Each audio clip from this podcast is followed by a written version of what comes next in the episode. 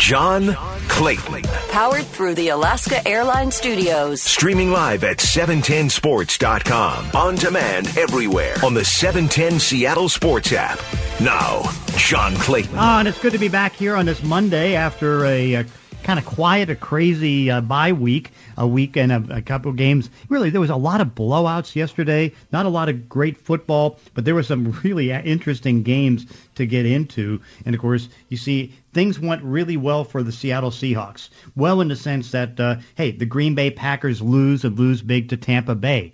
That uh, you know that's that was important. Then you've got the uh, ability right now for the uh, you know, the, the, have the number one seed and be able to hold on to that. And it certainly helped that San Francisco beat the Los Angeles Rams last night, blowing them away and kind of making you wonder what who is where are what are the Rams because you know they give up all those points. And then the Rams are 4 0 against the bad NFC East, which, by the way, is 2 14 and 1 in non division games. 2 14 and 1. Envision that. And of course, now what you're looking at is that uh, you know they got the month coming up here where it's going to be so important. But let's get into the five biggest stories of the day. Number one. We always have a pretty big sense of urgency, but I think when you get embarrassed like we did last week, um, you know, it's and when you get embarrassed like that, you can find out a lot about your team. And you know, we came in Monday and it was a hard day, but uh, usually when stuff like that happens, you you know, guys either give in and because um, it gets too hard and um, they try to hide and point fingers a little bit and just go through the motions, or guys try to step it up and get better. And um, I was very impressed with the character of our team and just some of the just how the players carried themselves and the way they came out to practice on Wednesday, Thursday, and Friday, and um, really the way they responded to all of us getting embarrassed.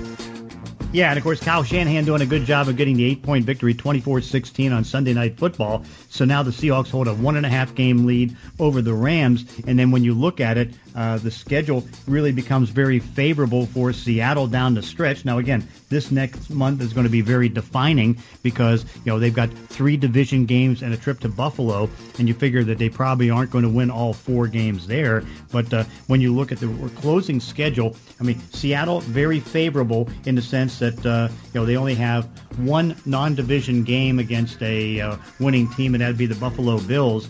And then you look at the fact that uh, you know San Francisco at 635 has the toughest closing schedule in the league. The Rams are fourth at 600 for the combined teams that they have to play, and Arizona is there ninth at a 566 pace. Where you look at Seattle, they have one of the seven easiest schedules at 437. So a chance to make up ground, but of course the key is to not fall into any kind of uh, thinking that it's like, okay, we're better than everybody else. They got to work hard. They still have to do a lot to fix up the defense. But at least the 49ers did get the victory. And so a game and a half lead over the Rams. Jimmy Garoppolo playing the entire game looked good. He went 22 for 33, 268 yards and three touchdowns.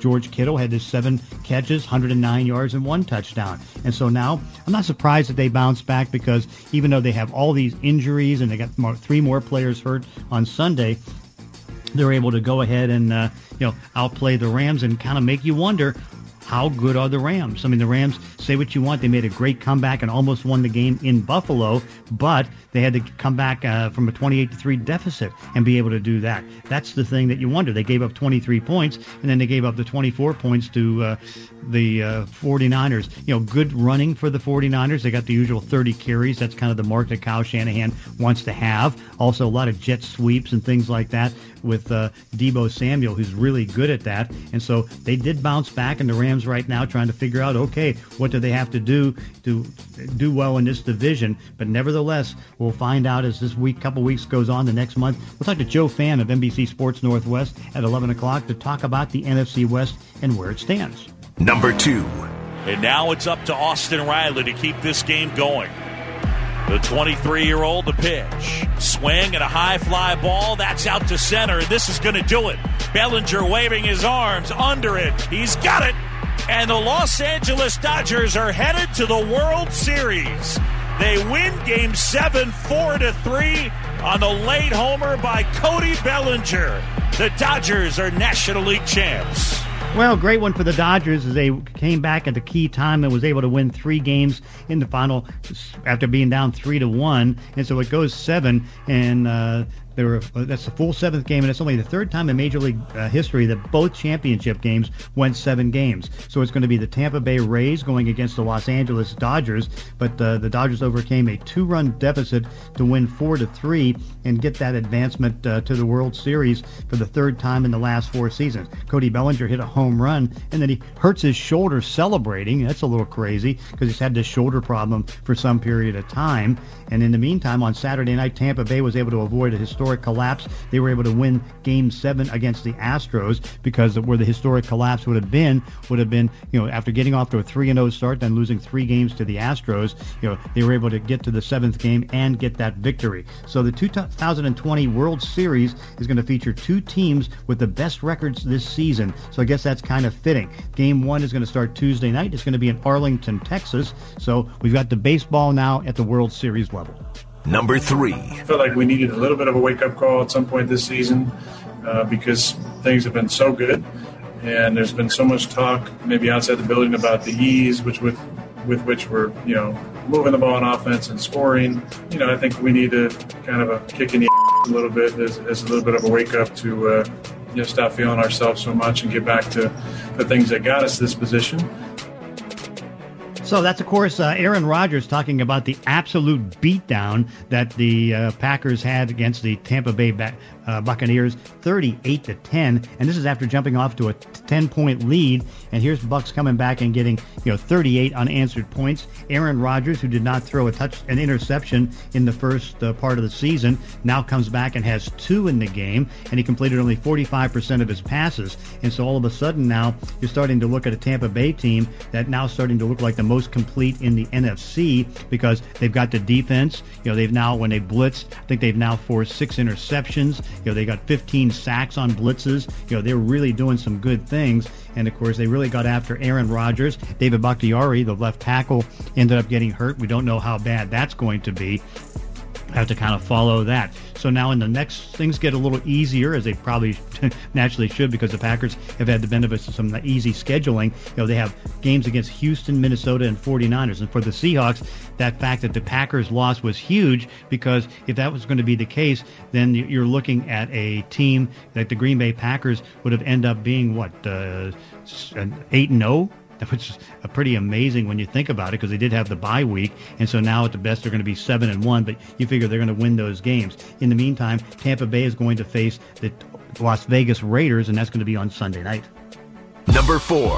Well, me personally, I try to do my best just to, you know, to stay within myself. It's just another game against another opponent, and the, I think the more level-headed and, um, you know, calm, cool, and collected you can be in terms of preparing for these games, the better off you, you can do. Uh, we haven't played on a Monday night football game in quite some time, and there's a lot of guys, like you said, haven't haven't been on on that stage. Um, so it's a great opportunity to make yourself a household name, and you know to be able to go out there and showcase what the Cardinals are all about for a national stage. But uh, you have to put that aside and just you know play each play as it comes, and make sure you're just focused on doing your assignment to the best of your ability.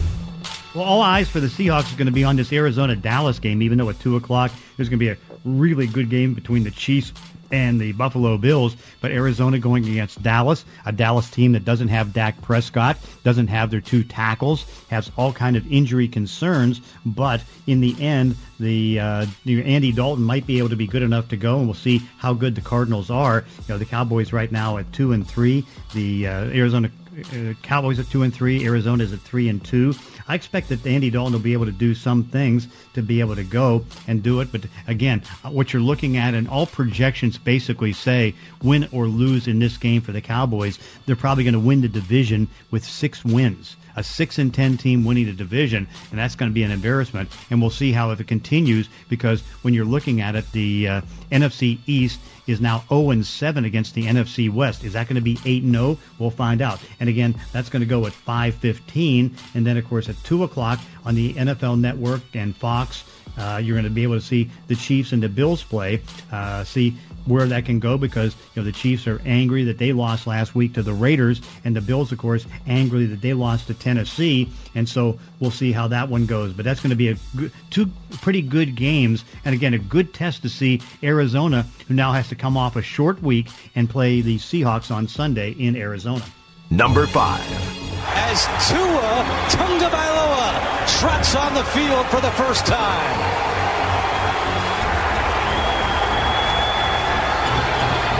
There's hardly anyone in this building, but it's still loud. Even Fitz is leading the ovation And because of the 24 nothing blowout out of a horrible New York Jet team, a team that you know is one of the worst. What is it? They they, they now are uh, having average loss of 18.3 points, which of course is going to be an NFL record and they're now 0 and 6. But Tua was able to get into the game because it was such a blowout, and he completed both of his passes for nine yards, two little short passes, and so that all of a sudden a Dolphin team is up to a three and three record uh, thanks to last week's win over San Francisco. And then any team playing the Jet gets the benefit of that, and the Seahawks will get that advantage coming up, you know, later in the season. And so now New York is the uh, last remaining winless team in the league at 0 and 6, and there's about what eight teams right now with one loss or less. I mean, the haves are really going to help the have the have-nots are going to help the haves, and there's no doubt that uh, you know you can look at Miami as maybe being a little bit of a have-not, but they're getting the benefit of the have-nots, and so their record is three and three. Uh, Tua, you know, everything we've heard, and after you know, following the fact that they did play the Seahawks a couple weeks ago, it's probably going to be November or so before uh, he's going to get out there and start. You know, I don't think they want to rush him. I think that uh, they want to see how where they can go. And now at three and three, they're starting to think, okay, can all of a sudden they get a, a last wild card spot? Eh, maybe, maybe not. We'll see. But Tua did come in, get all the applause, and even Fitz, how about Fitzpatrick uh, coming out and kind of leading on the cheers for him? Kind of interesting to see that quarterback you know, Ryan Fitzpatrick, really, really good guy. You can listen to the show via the 710 Sports app. It's powered by the Dubin Law Group. Coming up next, we're going to go under further review and talk about who's the best team after six weeks of the season. That's coming up next. John Clayton Show, 710 ESPN Seattle. Under further review with John Clayton. We'll review the play. Well, of course, uh, yesterday was pretty important for the Seahawks in the standpoint that uh, they were able to see the Green Bay Packers who some were arguing were right now the top seed in uh, football, or at least the top seed in the NFC. Well, that didn't happen. They lose by 28 points, and now all of a sudden Tampa Bay starts to move up the charts and could be at least challenging. But remember, they've had a couple of losses, and so uh, Seattle's sitting there undefeated right now, and you start to wonder just where does Tennessee go in there? Are they now all of a sudden becoming one of the best teams in football? They're certainly five and zero, oh, and it surprised everybody, and has Ryan Tannehill playing at an MVP level level. Also having, you know, Derrick Henry just absolutely destroying people with back-to-back 200-yard games, a 94-yard touchdown run. And so, after six weeks of the season, who is which team is the best in football? Brock Huard was on with Danny and Gallant to give an answer. Who's the best team in the NFL through nearly six weeks? We got a chance to sit back and to, and to watch. You got a chance to sit back and watch, and also the Grim Reaper a streak for now. It seems like it has yes. not continued. Yeah, it's going to be safe. Going to be safe. Um, it's hard for me to look past the Pittsburgh Steelers, and they'll play Tennessee this weekend, right? There's only three undefeateds left, so I'm going to say best has to be undefeated. I think that matters to me. You're unblemished, and you know, fortunately, the NFL is is not college football where it's perception and rankings and polls still decided, and committees still decide who the best is. We'll we'll get to that point as the season goes on. But if we sit here today with a snapshot through six weeks or so, yeah, I'm going to say that the Pittsburgh Steelers, to me, look like the most complete team. They can rush the passer, incredibly effective. Their secondary is ball hawking. Uh, they they play to the strengths of their team. Big Ben, uh, while not what he was ten years ago, is still a more than capable game manager. Plus, lots of speed on the outside, a running game, an O line. I think they're the most complete team in the league, and and they'll get to face off against a, a Tennessee crew, and the Seahawks will have one of their better tests of the entire season this weekend. So we'll we'll learn an awful lot coming out of this upcoming weekend. But as we sit here on this Monday, I'd have to give uh, and uh, give my nod to the most complete team being in Pittsburgh, Pennsylvania. Yeah, I still think you go with Seattle. And I don't know if you heard the broadcast yesterday, but Troy Aikman made a really good point particularly in this very strange year. And what the point was is that uh, you know the way that you look at teams in this year, because again you realize defenses are challenged. In the biggest stat year that we've ever seen, the highest scoring year is that, and highest yardage year is that uh, you know at this stage it's it's hard to imagine that you worry too much about the uh, yards allowed because as long as you can make the stops and make the key stops, because you look at Tennessee, you know Tennessee's you know, as good as they are on defense. They have Jadeveon Clowney, and you know for pressures, he's you know among the he's in the top ten this year. So he's kind of like he was last year in Seattle. You know he's done some good things, but they've given up a lot of points. You know almost lost the game to Houston. They had to go 42-36 in overtime to beat a one-win Houston team, a team that didn't have anything on defense. But I think that this is just an unusual year. But when you're talking about, you know, you're looking at the stats. I mean, Brock Huard does raise a good point in the standpoint that. Uh, Pittsburgh and again, I, I weigh things down in the AFC because I think the AFC is so much easier right now than the uh, than the NFC because the NFC still has more quarterbacks, more veteran quarterbacks, and all that stuff. And so you're going to be tending to get more teams. But uh, you know, Pittsburgh does have a top five defense. They do have Ben Roethlisberger. You know, they have somebody that's coming on uh, very much like uh, DK Metcalf did last year in Chase Claypool at wide receiver, who's does he have like six touchdowns, five uh, catching and one rushing in the uh, you know in the last two games. I mean, he has been fantastic. They got a good enough running game, and they just absolutely blew out the Cleveland Browns. wasn't even a thought. It was just a blowout and just beat up on Baker Mayfield. I mean, the other team that you bring to mind, and of course Brock raises the point, you have to be you know winless right now to be in this consideration, you know, because, you know, Kansas City's lost one game. Tampa Bay is a very complete team too, because their defense has been stifling and the blitzes and everything that they can do and, you know, probably getting a chance that Todd Bowles, their defensive coordinator, now is going to be raising up very quickly in the head coaching uh, category to get his second chance after, you know, losing his job with the New York Jets. But I like, uh, you know, what they're doing. And of course, you have Tom Brady still kind of getting accustomed. But it's, it's amazing, Curtis, when you watch what it was interesting watching uh, Tom Brady yesterday. How many times in the first half was he yelling at his offensive players? You know, yelling at a wide receiver for cutting a route short or coming over and questioning one of the guys as far as blocking and all that. There was a whole bunch of that yesterday until they started to make that blowout. Yeah, and I think the message got through to his guys because they were able to come back uh, and just absolutely dominate after that first quarter. Uh, they or it was just game over by the middle part of the third quarter when it looked like for so long that Tampa Bay wasn't going to be able to get anything going on offense. That pick six really sparked them, uh, giving them you know, uh, uh, or trimming their deficit to ten to seven, and then from there it was it was over. It was Tampa Bay all day, every day.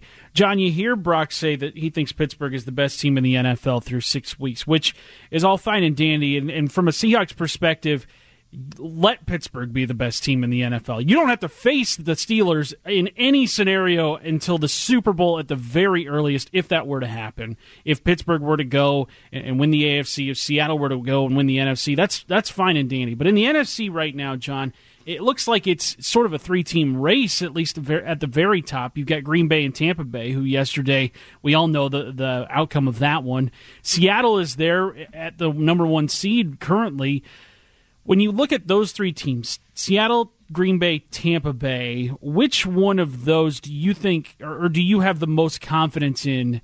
come a, a win or go home scenario? Uh, I think you go with Seattle right now because uh, you know it's it's one where it's Russell Wilson, and again we'll see if the defensive numbers are going to be sustainable. But then you look at it, it's like okay, I mean this is a year aberration. I know the the last time uh, I know Bob Condotta put this out today. You know, researching, it's like okay, the worst statistical year, you know, a team that had over 400 yards allowed was the New Orleans Saints, and that team went seven and nine. But this year is so different because again, the quarterbacks have such a, a big advantage. In fact, I was going through some of the stats uh, yesterday, so I have to go through a couple of the games. But it's like there was it was like the fewest number of holding penalties even this year, which of course is you know so much less holding penalties than we've ever seen uh, and that allows more scoring and more no no drive breakers like that uh, that end up causing the problems for the quarterback. And so the quarterback has an open end. If you're on a road, you can score more points because again, you don't have any crowd noise that you worry about. You don't worry about the false starts.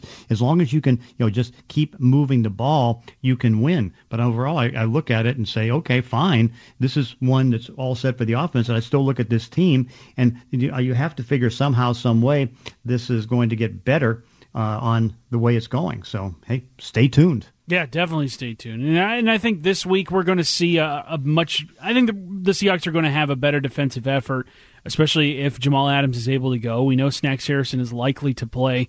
Arizona, they do have a high powered offense, John, but I, I think with the playmakers that Seattle would be adding to their defense right now, they were in a bend but don't break scenario, but I, I think they get fortified in, in a big way with just those two pieces in, in Adams and Harrison uh, coming into to Seattle's defense. I don't think it's going to be night and day difference. I don't think they're going to shut out the Cardinals by any stretch of the imagination. They're not going to limit Kyler Murray to only 100 all-purpose yards or anything like that. But uh, to expect them to continue to to win and, and allow you know 30 plus points a game, that's going to be tough. I think Seattle could. Uh, see an improvement, at least on the scoreboard, defensively against the Cardinals. Yeah, no doubt. So uh, that could be good, and it's going to be interesting. You bring up Pittsburgh as Brock Huard did. What's going to be interesting? They lose a really good linebacker in Devin Bush, who blew out his ACL, and so he's done for the year. David DeCastro has not been able to play much this year at guard, and he's one of the best guards in the league. So we'll see how injuries do affect them. You saw injuries did affect the Seahawks, but at least most of those guys are all coming back, and of course we'll be hopefully back uh, for the bye after the bye week and out there for week seven coming up. So hey, tell your smart speaker to play 710 ESPN Seattle. Remember, you can always listen to 710 on your smart speaker or app. Coming up next, we're going to talk to Solomon Wilcots from Pro Football Focus, also the former uh, Bengal, and of course a guy right now is also on Sirius XM NFL Radio. Solomon Wilcots next is the John Clayton Show, 710 ESPN Seattle. It's John Clayton. Powered through the Alaska Airlines studio. Two hours every day, 10 to noon. Streaming live at 710sports.com. On demand on the 710 Seattle Sports app. And joining us is Solomon Wilcots, of course, who's all over the place. I mean, he's working for Pro Football Focus, for Sirius XM NFL Radio, and all the different platforms that he has. And Solomon, I'm going to go to one point that I was just working on today. Is that would you agree that this league, more than any you can remember, is becoming a league of have and have-nots? Oh, there's no doubt. I mean, and I mean, just look at the Patriots. One minute you have Tom Brady, next minute you don't. Now, for the first time in 18 years, after five games, they're below 500, and so, uh, yeah, it, it it can happen quickly. Now, you you lose um, one or two key players foundational players, and, and you end up on that uh, list of have-nots. Yeah, see, I'm not. Uh, the have-nots, I think, right now are are so bad. I was looking at and I was excluding uh, the two teams that are two and three. I'm, I'm excluding Dallas, which is really a have-not, but they get to play all the have-nots in the NFC East. And then, uh, uh, but if you take the 12 worst teams, would you believe that their records are a combined 13, 30, 54, and two? 13 54 and 2 and Denver became only the fourth team this year in that group of 12 teams to beat a team like New England or a winning team. Yeah, right. It's like it was a shocker yesterday yeah. to see them come away with that win. Yeah, you don't though it don't normally turn out that way. That's for sure. And you can almost, you know, pick the, who those teams are um, I think people have gone gravitated toward, hey, get the quarterback, get the quarterback.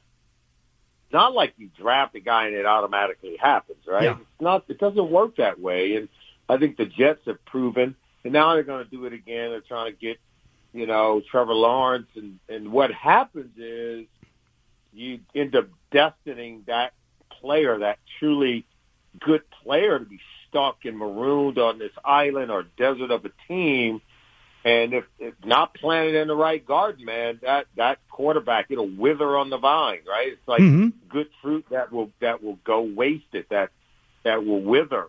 And so I think you got to be careful just telling these teams, just go get the quarterback, go get the quarterback when they have a bad culture, when they have bad players around that quarterback. Uh, I think we found that it, it, it takes more than that. Yeah, and then of course, then they get into the cycle where all you do is that uh, you fire the coach, you fire the GM, you go through different systems, and all of a sudden you've got now you look up in your five, six years and you haven't been to the playoffs and have no hopes of getting to the playoffs. I, I think that makes it worse. I, I, in fact, I call it destabilizing organizations. In fact, what happens typically, uh, you take the Patriots for instance. If you ask yourself, are the Patriots were they great for 20 years because they were just the Patriots, or was it also a combination of the fact that when the other teams within their division, whether you're Miami, um, whether you're Buffalo, uh, or whether you're the Jets, you couldn't beat them.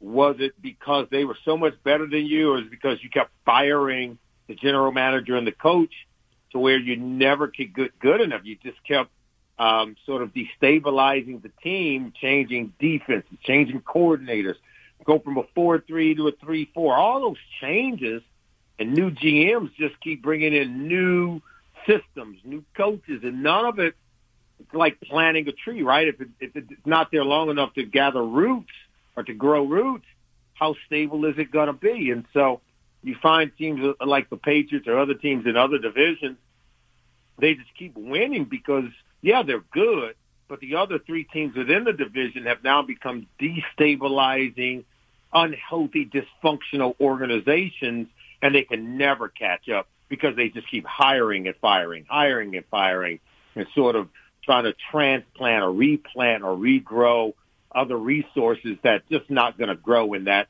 dysfunctional environment. Yeah, and that's and that's the thing is I think when you watch the way this year is coming about, you know, the have and have not theory is now going to play into the playoff seedings and all that. Like for example, the NFC West plays the two worst uh, divisions in football, NFC East and the NFC and the AFC East. And what I think what is it two uh, two fourteen and one right now is the records in the non-division games of NFC East teams, and you got bad team with the Jets, and certainly, you know, there's all these other issues that aren't that good. And so now you look at it and you go, whoa, what's what's happening here? And like, so a Seattle team is going to probably end up getting two extra wins. They're five and zero in non-division games. They have five more games, which other than Buffalo, they should be able in the non-division games to win. And all of a sudden, now you're looking at if you do well in your division, you're 12, 13 wins. I mean, take a look at the 49ers uh, up until yesterday, right? Their only two wins were against those kind of teams that you're talking about, you know, yeah. the Jets and, and the Giants, you know, and so yeah, I mean, and listen, I think you gotta, you know, the to their credit, the 49ers didn't get to pick those opponents. They were predetermined. The 49ers are a team that at one point was had lost 10 starters, right, to mm-hmm. injury. I mean, they were out playing without 10 starters, and they weren't whining like some of these teams that had COVID cases saying, well, why do we have to play? We don't have all of our guys. You know, it, Kyle Shanahan just showed up and played anyway. So, uh, listen, some of these things are outside of the team's control, but yet it's still a factor, particularly, uh, hey, listen, you know, you and I, we worked at ESPN for years. I just watched this morning, they put up the graphic where if the playoffs were to end today, and they forgot to factor in there's going to be three wild card teams. It was they, oh, nice. So they had six play, they had six playoff teams from the AFC and NFC and forgot. Oh, we're going to have seven. And they probably couldn't bring themselves to do it based on what the records would look like, right? Mm-hmm. That would help you. So, so that's so yeah, it's going to be a new reality for many of us, JC. Yeah, it really is. And so, because uh, this is such a different season, injuries obviously at the highest level. I've been charting those, and there, has been over like there's about a, averaging over hundred missed starts a week, and that was like compared to last year. Kind of going into like, this past week, it was 26 percent over uh, missed starts compared to a year ago in through uh, week five, and you can see the impact. I mean, teams like Philadelphia, the Chargers, uh, the 49ers, Dallas, just devastated. Oh yeah, injuries. I, I thought the 49ers. I didn't know how they were going to make it, but you know, yesterday they came out, got Jimmy G to play at a marginal level, and you're like, okay, there's hope again, right? Mm-hmm. But there are some other teams like Dallas. They're not going to over. I mean, Tyron Smith, you know, Dak Prescott. You're they're not going to overcome what we're looking at. I mean, you know, now they're in that division, right? They may get to the playoffs, but how far are they going to go even if they get there? Uh, some of these injuries, if you're the Chargers, let's face it, you're not going to overcome no. some of these these losses. This just doesn't happen. We they still play the games because they have to, and they're going to give it the old try. I get it, but no way they're going to be the same teams. Um, you and I both know that there's that we, you know, we want parity. We don't even have parity on the roster. I mean, once one guy leaves, another guy like that is not walking through the door. It's just not happening. No, not at all. What? Uh, how do you explain yesterday's Tampa Bay game against Green Bay? Uh, because listen, um, defensively, and I had said this, and according to our PFF database, we had showed over the second half of the of last season the what top five, maybe the third best defense in the league was the Tampa Bay Buccaneers. It was the 49ers and Patriots by far throughout the season. But in the second half of the season, the final eight games, since Todd Bowles and they had cut Vernon Hargreaves and elevated Carlton Davis up to being their number one shutdown corner. Um, remember, the front seven had always played great throughout the season, but that secondary, really the young secondary members like Jamel Dean and, and Carlton Davis and that group, they really kicked it into overdrive in the second half of the year.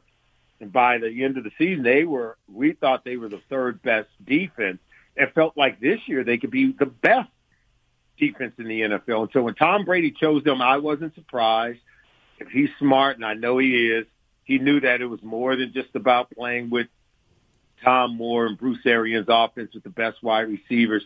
He knew that it was a complete team, not just a good offense that couldn't go anywhere because of uh, Jameis Winston's turnovers. That that team was a juggernaut. And so yesterday you saw the defense show up um, after um, Green Bay went up ten nothing. It was a huge avalanche. I mean, I'm telling you, Aaron Rodgers didn't know what hit him. JC it was the pick six. He came back and threw another interception. Um, Mike Evans returned it down to the three yard line. Ronald Jones runs it in. They scored 21 points, did the Bucks, in a matter of eight minutes. And Green Bay had an interception on one possession, another interception. Then the third, it was a punt. 38 unanswered points for the Buccaneers in no time flat. So that this that's what kind of team I saw building. It's just a matter of can they get rid of the penalties? Can they stop shooting themselves in the foot? Can they be a cohesive group, which is hard to do with no real offseason and no preseason games? But yesterday, with no pen, no penalties, zero penalties for the first time since 1976, you saw a complete performance by a Buccaneers team that if they just put it all together, they could be as good as any team in the league. What is what do you, what at Pro Football Focus? What things are said right now about the Seahawks? with obviously Russell Wilson having an MVP year, but a defense that is his historically bad numbers. Scary, right? And and yeah, you just to me, you wonder if it's sustainable. In fact, I, I don't think it is. I mean, I listen. I think Russell Wilson is going to be our league MVP, especially when you consider the game that Aaron Rodgers had yesterday. I mean, I, I think Aaron Aaron completed only 45% of his passes. He almost had two back-to-back pick sixes, right? I, Russell Wilson doesn't have a game that poorly. He, I think he is the best quarterback in our league. I think he's the most consistent quarterback in our league. I think he's the most thorough quarterback, and he's what Aaron Rodgers was when Aaron was really at the top of his game. And for us not to acknowledge that, our database supports it. Um, and I think you can watch it visually. If this guy has the ball with any time left on the clock, one last possession, he's the quarterback I want on the field. He's going to win. He's going to beat you.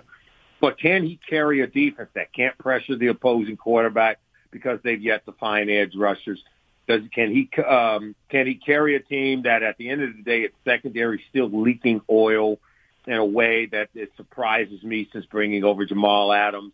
Because I thought they, I think the secondary will get better um, because I believe in in, in the uh, players that they brought over um, in terms of their secondary and what they already have. Just a matter of can they generate a pass rush for the secondary to get better. And so I, I'm not too sure that's sustainable because most teams that are trying to win championships that are that we see as being they're they they're good at in the passing game in terms of putting points on the board but they're also good in the coverage unit and keeping points off the board. And right now, Seattle struggles on the other side of the equation. Solomon Wilcots, it's always great to talk to you. Hope everything's going well. And of course, uh, it is a very interesting season. Oh, JC, always great to be on with you. And yeah, it is an interesting season. Look, Um, I also say that COVID nineteen is going to play a role in this. That's what makes this a unique year. Show me the team that's more disciplined off the field and away from the building, that cares about the, the game and cares about each other uh, more than they care about their own individual moment or their own individual um, party or opportunity to celebrate. That's the team that's going to remain the healthiest, and that's the team that's probably going to win us a championship. Sullivan, thank you so much, and we'll talk soon. JCA, always great to be on with you. You take care and have a great day.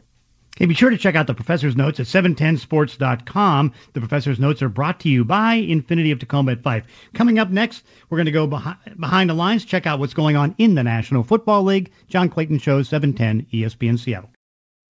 John Clayton. Powered through the Alaska Airlines Studios. On demand with the 710 Seattle Sports app. Well, I tell you what, can the things get any worse for the Philadelphia Eagles? Uh, they tried to come back and almost uh, challenge the Ravens, but they end up falling short. So they're one, four, and one. They have virtually nothing left on offense because of injuries. And now we find out today Zach Ertz is going to be out three to four weeks. They're going to lose Miles Sanders, their starting running back. And so here they are with pretty much what four starters down on the offensive line. You know, they didn't have Alshon Jeffery, they didn't have Deshaun Watson or DeSean uh, Jackson. Then um, you know they end up uh, you know getting more injuries. Uh, they remember a couple of weeks ago Dallas Goedert, their other starting tight end, he's on injured reserve. I mean I don't. I mean we we watched the 49ers go through this, and of course the Eagles went out and beat the 49ers. But I mean this the the beat down on this season with injuries is just absolutely incredible. Again I know I totaled it up uh, after week five that there's 26% more missed starts than there were in uh, 2019, and is seemingly getting worse. You know, we also had injuries that are key as far as around the league. You know, we got Taylor Lewan, the left tackle of the Tennessee Titans. He gets a torn ACL, so his season is done. You know, Devin Bush of the Pittsburgh Steelers, a really good young linebacker, he ends up getting a torn ACL, so his season is done. And as we sit here today, we're going to hear more and more about injuries. And Curtis Rogers, that's not good. No, it's definitely not good, especially with so many uh, Pro Bowl level talents. In Taylor Lewan's case, all pro level talents uh, getting injured this season, John. And I think a lot of it does have to do with the fact that there wasn't a, a huge ramp up period heading into this season. There was no OTAs, there were no mini camps, it was just training camp. Uh, so guys were kind of left to their own devices in order to get in shape. And we're as as we saw in 2010, a lot of leg injuries. This year, same thing, John. Uh, you know, heck, I think what the Jags are on their fifth kicker already this season through week six. Uh, I mean, there's just so many crazy, crazy scenarios like that across the league where teams are just cycling through players because of injuries, because of ineffectiveness. Uh, and you know, here we are heading into week seven, and it doesn't look like it's going to slow down anytime soon. No, it really doesn't. But again, it's like uh, you know, you can see each week that uh, you know I sit here and uh, watch the games and see. I have a, a long list, and I don't know. I, I got to look at the list right now, but I'm I'm looking at injuries, and there was at least oh, I'd say 50, 55 injuries. You know, some of them just come out of the game. but ones that could be, you know, very damaging, and we already mentioned the two, and then uh, you can see that there's going to be others that are going to creep in there. But uh, like you know, Philly has just lost everything on offense, everything, and they're showing it. And you know, you've got sacks and turnovers that go with Carson Wentz. You know, defensively they've underachieved. I mean, their linebacking corps is a joke. I mean, what they pay their long snapper more than any of the three starting offensive or, or linebackers. The long snapper, you know, Rick Lovato makes more than any of the three starting linebackers, so they haven't invested in that. Uh, I mean, it's incredible. It is. It, it definitely is. And uh, Philadelphia right now, I mean, a team that had a lot of hope coming into this season, uh, they have fallen flat on their face. And unbelievably, they are still very much within the thick of it mm-hmm. in the NFC East because Dallas has done nothing to pull away. And they face the Cardinals tonight, John. Looking at that game between Dallas and Arizona, I, I would expect it to be high scoring, even with Andy Dalton in place of Dak Prescott. Dalton, probably the most capable backup in the NFL.